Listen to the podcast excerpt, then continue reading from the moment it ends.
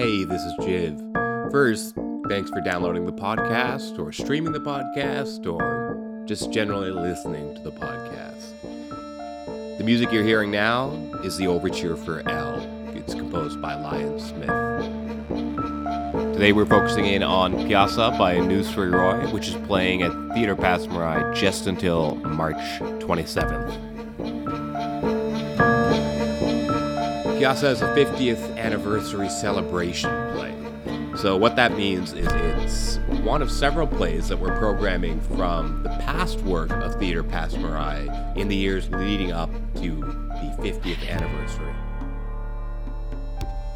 Pyaasa was originally programmed in 2008. Today, we want to share with you a live recording from Eggrolls with Andy. Now, if you remember from last time, Eggrolls is a chance for artistic director Andy McKim to chat with a local expert on some of the larger social themes related to the play at hand, without specifically just talking about the play.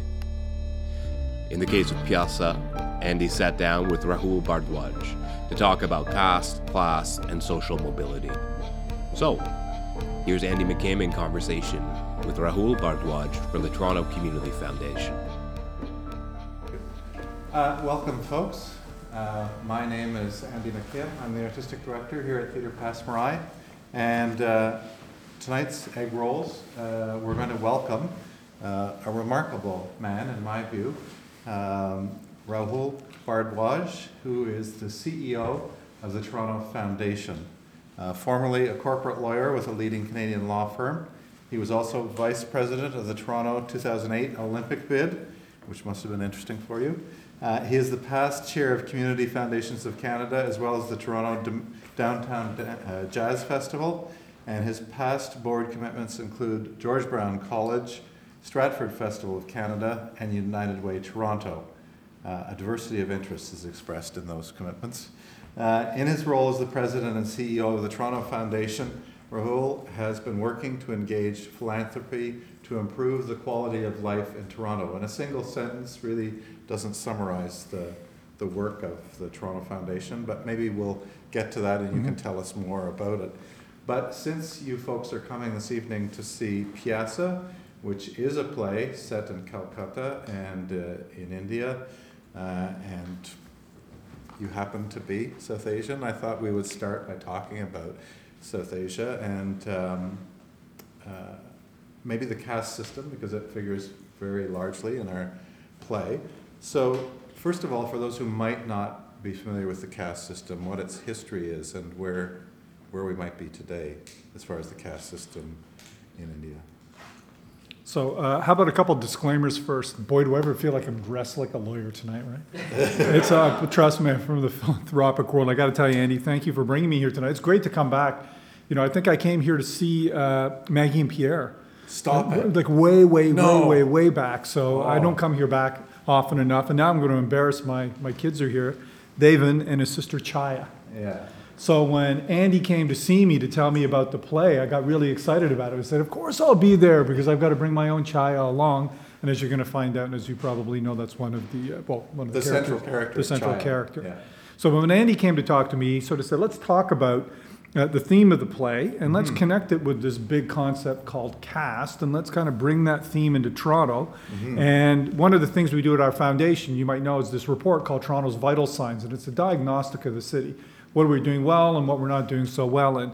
And it's interesting how that theme of caste, you know, it's not quite in there, but we'll build on it a couple minutes on maybe yeah, how yeah. caste is kind of finding its roots in, in Toronto, some would argue, which is kind of interesting. But so I'm not an academic, but let me tell you what I know about caste. Mm-hmm. So growing up in a South Asian family, I was born in London, England, raised in London, Ontario. There's a little bit that's of a head. Confusing. That's a little bit of a head twister, but I got a plane flight out of it. So when you're a little boy and you actually get to fly here, that's pretty cool. But my parents came from India in 1958 from Punjab to London, Ontario, uh, to London, England, and London, Ontario. That great bastion of multiculturalism that it was not mm. in the late 1960s. Yeah. But I grew up hearing about caste quite a bit. And you know, when you hear it in the context that I heard about it, it was in a somewhat positive but somewhat uncomfortable mm. sort of context. And for those who aren't comfortable with the notion, it's it's more than class. It's really what you're born into. It's your birthright. And in some respects, it's a birthright that comes with the right part plus all the duties part. But on the other hand, if you go into the depth of this, you know, my recollection, it goes back to about 2000 BC, as we would call it. And interestingly enough, the word caste is not a South Asian or an Indian word, it's actually a Portuguese word. So that's what the Portuguese would call something that we would call varna in Hinduism. So it goes way back to that. And the notion was um, when God was creating the universe and did kind of the bounds across the universe and the sort, uh, when he created this world, there was the mouth, the arms, the thighs, and the feet of sort of the civil body. And those were the castes. So the Brahmins, the Khatri, uh, the Vaishya, and the Shudra. And now there are thousands of castes, but those were sort of the four of them. And if you hear, I'm going to say this with a smile on my face, apologists for the caste system, they'll tell you that those four integral pieces, although that they are very um, unequal in many ways, are all necessary elements of the body politic and civil society. So that's kind of my take on it. The, the other side, and I know we'll get into the cultural side of this thing, is my father, who's 88 now. If you told him what your last name was, if you're Indian and you're playing Indian geography on who's who, he could tell you your caste, he can tell you likely what your parents' occupations are, and he could probably throw a dart on a map and tell you where you came from. So that's how caste and last name were so mm-hmm. closely integrated. Mm-hmm.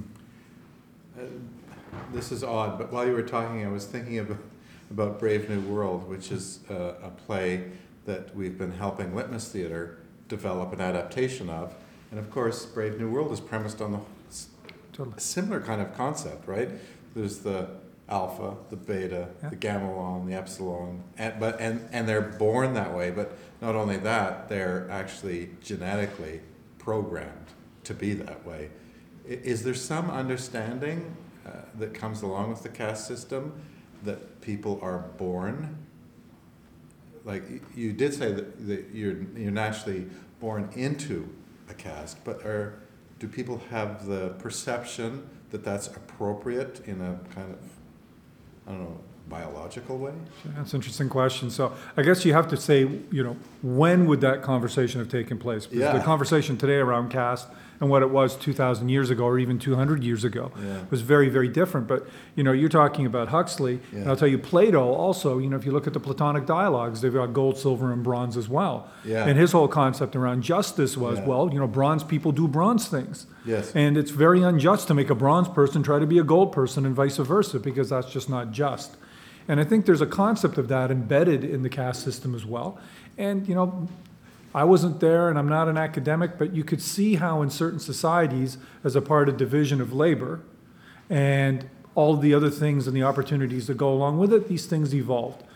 Uh, when the British were there, they exploited the system quite a bit to their advantage as well. And many of you might know that now in India, I think since about the late 50s, the notion of caste has actually been abolished. But this is how you abolish something in India. You tell everybody that you can't be, uh, you can't talk about it.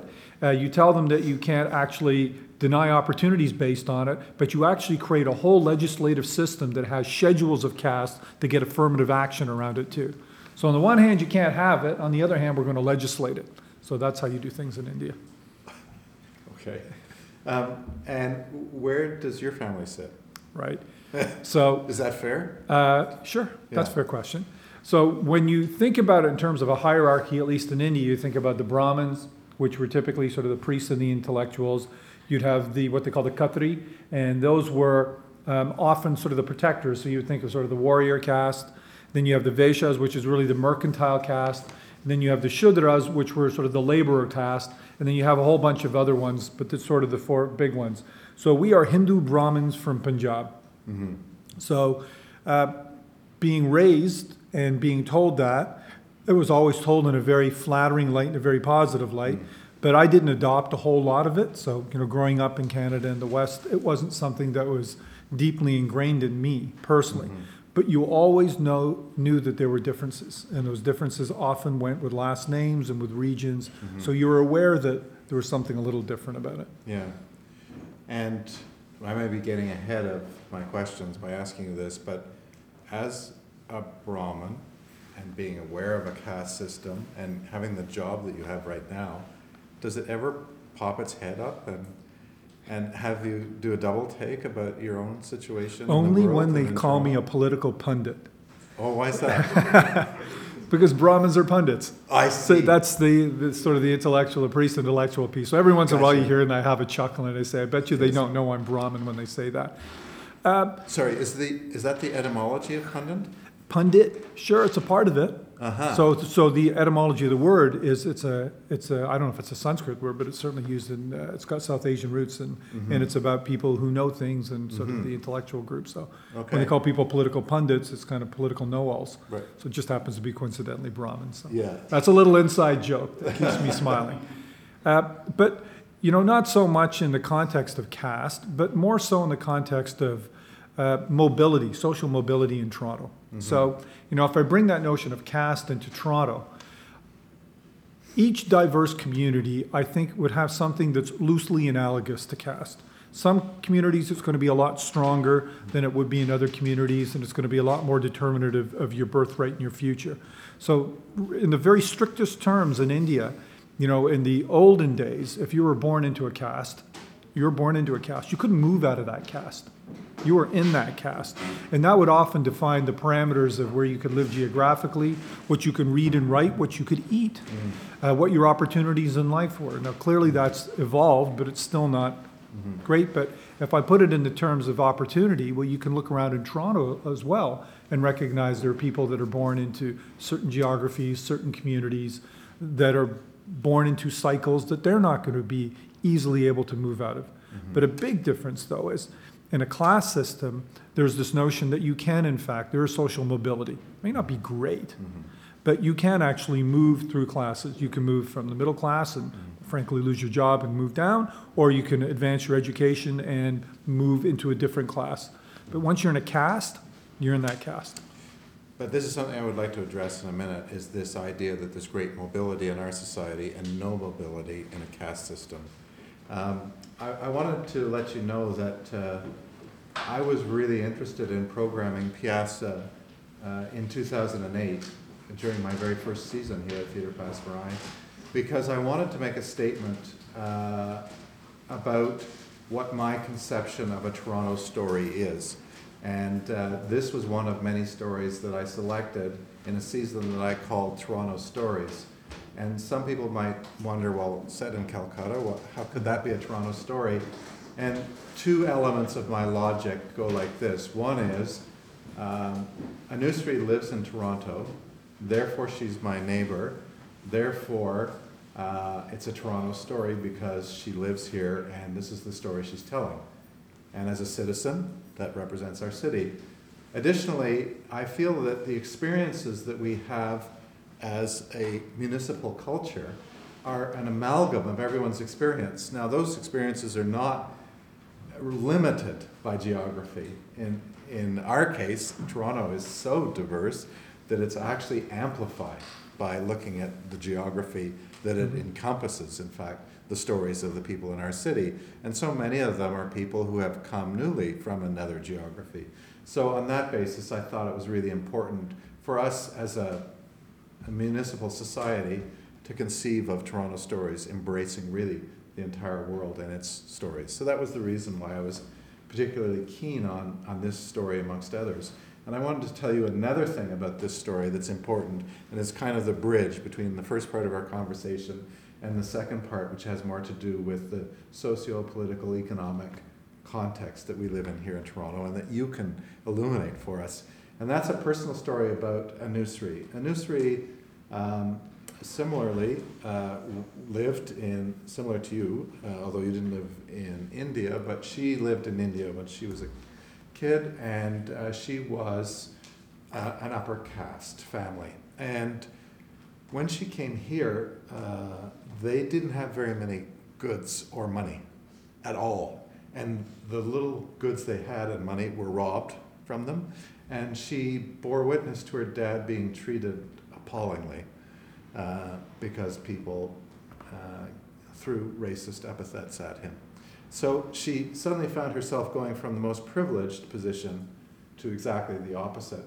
And in a sense, uh, the play is her response because it forced her to go back to India and look for the gentleman who worked in her home who was in the lower caste. And she finally found him and she said, I, I've looked for you because I've moved to Canada. I've had this epiphany. I wanted to apologize.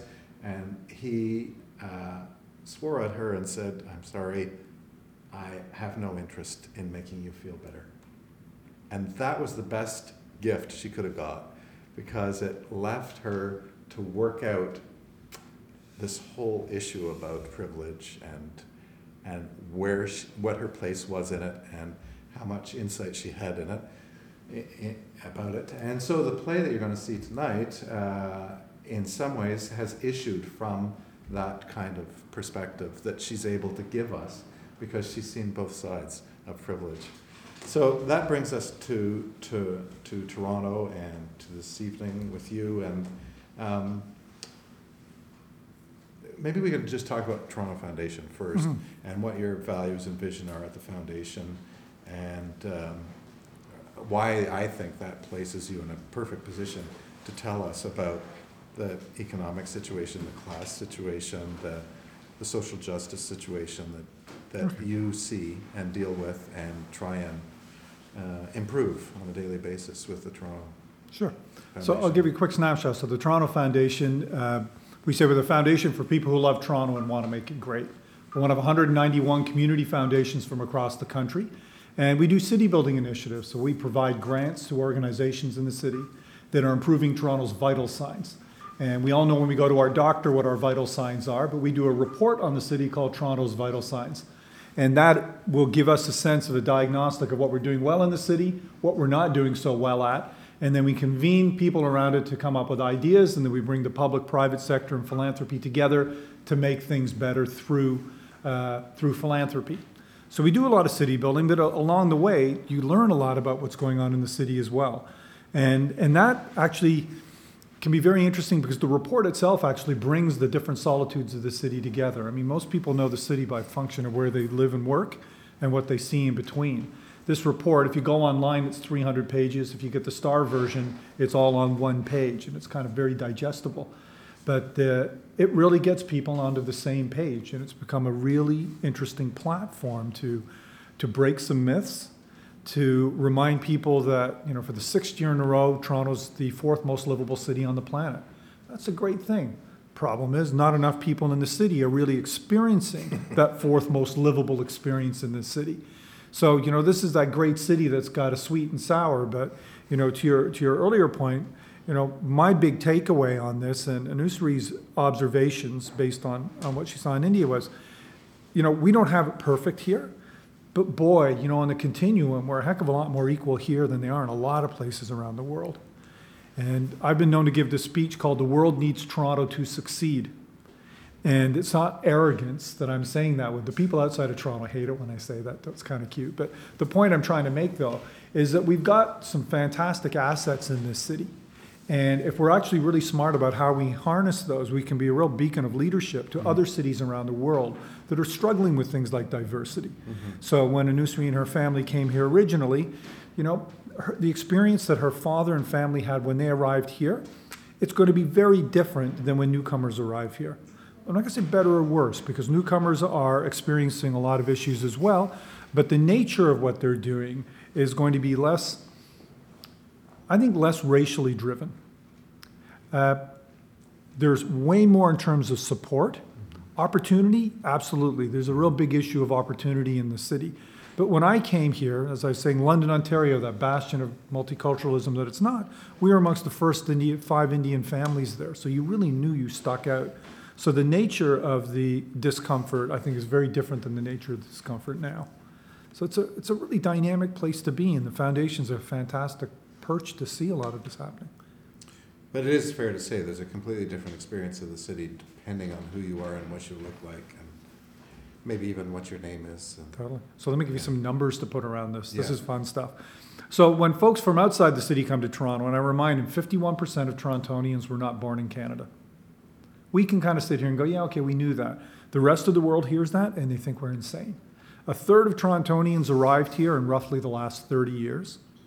By 2025, so that's another 10 years, 63% of Torontonians will be visible minorities. So the amount of change the city has gone through over the last generation is tremendous. But I always think it actually speaks wonders for Toronto in terms of values, in terms of uh, how we've evolved and grown together. But I'll also tell you that right now we've got about 43% of Torontonians live in low or very low income neighborhoods. And if you do the math, that's over a million people, two thirds of whom are visible minorities, which starts to take you into that whole side of the equation that there are a lot of people here who are simply not experiencing that fourth most livable city, and many of them are newcomers. Yeah. And I think the challenge for us is to recognize that that sort of thing exists mm-hmm. as a society, as a municipality, and, and try and extend our empathy into those worlds rather than just being aware of our fourth ranking. Yeah. Um, I, a couple of things that struck me when I took a look at the Vitals report in light of us talking tonight. Um, despite the slight gain from 2006 to 2012, the median income for the bottom 99% of Canadians has risen 3.6% between 1982 and 2012, while the top 1% have enjoyed an almost 50% increase in theirs. That's sickening. It's bizarre. If I give you a little historical context to this as well, when we look at things like that, the, the degree of inequality has been growing, and that's something to be really frustrated about. But everybody here has heard roughly of the 80-20 rule. That sort of ring a bell, you know, you know, you know, get 80% of your revenue from 20% of your customers, that kind of notion. It was an Italian economist who came up with that. That's Pareto. And this goes back a couple hundred years where he was actually looking at Italy and figured out that 20% of the people owned 80% of the land. So this whole notion of the 80-20 and beca- becoming even more exacerbated into the one in the 99, this has been a journey that we've been seeing in the Western world for the last couple hundred years. There's a very famous English uh, theater company that in the 70s named itself 7 colon 84.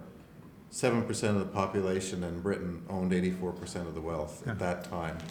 Hence the reason for that uh, name for their company. Um, income inequality in Toronto is growing at twice the national average. Yep. So now we've got 52% of Torontonians live in what's called the precariat. And if you extend that to the GTA, the order of magnitude is roughly the, po- uh, the population of the entire city of Kitchener. And the notion around the precariat is kind of interesting because I'm looking at the age profile in here roughly. Most of us went to high school, then kind of probably went to college and university, came out and got a job, and kind of moved on. And maybe it was a great job, maybe not. But chances are you probably had benefits, probably full time. Somewhere along the way, there was a full time job with benefits. Well, now we got 52% of people that don't have that. So when you're talking about jobs today, they're without benefits, they are part-time, they are consulting gigs, and people now, are- this is the new economy where they're sort of pulling those together. And it's really, really difficult for them to really get, you know, an often uh, standard of living, and they call it precarious employment now. And when you look at youth unemployment in Toronto, which is one of the big pieces that pops out, out of Toronto's Vital Signs report, this year got up to twenty-one percent. So if I'm down on Bay Street telling them between 18 and 24 year olds have got 20% or 21% youth unemployment, they're going nuts. I mean, this is what, you know, in their mind, you know, Greece in the middle of the of their troubles and, and Spain were having that's European numbers, 21%. Are you crazy? Well, 27% youth unemployment if you're a newcomer. So there's the racial component to it. But the real problem there, in my view, to be honest with you, is it's been over 15% for a decade. So this isn't just a little bit of a blip. This is the new reality, and a lot of newcomers are trying to exist within that. Yeah. Um, this was interesting to me that, that you would even know this. Uh, this is also, I got this from the report as well. Almost 80% of respondents believe that many people are disadvantaged because of their background and have to work much harder than others of equal talent to overcome the obstacles they face. So it actually shows a very high level of recognition of the challenge that exists for a large body of our populace. No, I think you're right. I think if, if there's one silver lining to this in Toronto is that people aren't afraid to talk about this, and there is a recognition about, you know, diversity is our strength. The more you talk about it, the more people get comfortable with the notion, and diversity means a lot of things to a lot of different people. But every once in a while, there'll be a study that pops up that says, you know, when Jane Doe sends, you know, her uh, resume in for a job, but when Farah Mohammed sends her resume in for the job, and it's the same person with the same resume, you know, Jane gets 10 interviews and Farah gets zero. So, you know, those things still pop up there to say that there are, you know, in some cases biases, and in others just stereotypes that are going to take longer to break. But if you think about what makes Canada so neat, you know, so I said earlier, fourth most livable city on the planet six years in a row. The top, well, three out of the top five cities on that list for the last six years are Canadian cities Vancouver, Toronto, and Calgary. So, you know, no kidding, we're doing something really neat in this country. Yeah. So we've got, you know, a real platform that we can build off of that. Um, Excellent. Um, what role do you think, jumping now to a new subject, what role do you think art plays in the health of the city? That's a great question. So, uh, art. Art. At our foundation, our report is all about data. And you've heard a bunch of data here. But I tell a lot of stories about it too. And to give life to those things is really to storytell. And in my mind, very much art is storytelling. And I have found over the years that the more you can connect the head and the heart, the more chance that you're going to actually shift behavior and attitudes and good things will come out of it. Mm-hmm. And in my own impression, people gravitate towards that. And to me, art is really, you know, where storytelling is housed, and that's what moves people. The data can confuse people, it can interest people, but I've yet to see data actually move people. Yeah. Right. For my last question, I'm gonna throw a, Here comes a the curveball. curveball at you. What role do you think love plays in the work that you do? So, you know, you heard me say earlier, we're the foundation for people who love Toronto and want to make it great. If you go onto our website, you'll see one of our logos is actually a T heart. So T O, but the O is actually a heart. And we made a strategic vision style decision a long time ago that we could actually beat people over the head with the data. We could convince them all about what their money could do. But we made a strategic decision to say that if we can give Torontonians permission to love their city and actually use that word, that we can actually move the dial on our vital signs in this city. And I found that our ability to engage people on wanting to make their community better and their city better is uh, giving them permission to love it. And it's not a word you often hear out there without people just thinking it's really soft, but it's a very, very powerful force for social change. I was thinking of it even on a more interpersonal level. I have the sense that you have a great deal of love and empathy for individuals, not just for a municipality, but for those individuals who make up all of these statistics, and that somehow that drives you in your work. Am I Oh, yeah. completely. misunderstanding? You know, you can tell that all the data we've got, and trust me, our online uh, report's 300 pages with all the hypertext links in there and stuff. So I see the good, the bad, and the ugly, and there's a fair bit of ugly out there that you look at too, and you can kind of get lost in that dark space.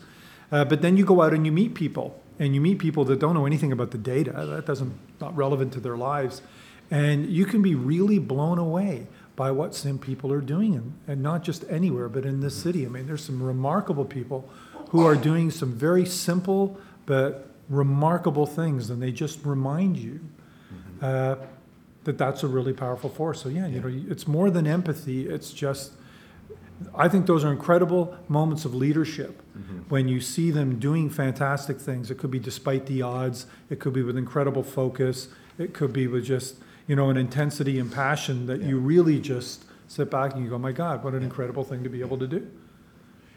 I want to thank you so much, and uh, I ask you folks to show your appreciation for Rahul Bhardwaj. Thank you.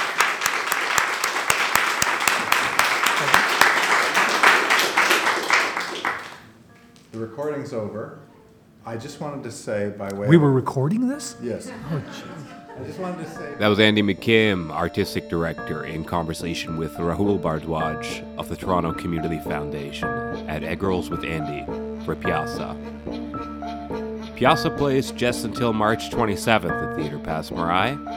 It's written by Anusree Roy, also performed by Anusree Roy, directed by Thomas Morgan Jones, production design by David DeGrow, stage managed by Joanna Barada. Eggrolls with Andy is one of the many community driven initiatives we have going on at Theatre Passe Muraille. You can check out our website, passemuraille.ca, for information on all the activities we've got going on. You can follow us on Twitter at Beyond Walls TPM, and of course, like and share this podcast. The music you're listening to is the Overture for L, composed by Lyon Smith. You can find Lyon on SoundCloud at Lyon 1. That's L Y O N 1. I'm Jiv Parasram, Associate Artistic Producer for Theatre Passe Muraille in Toronto. Thanks for listening.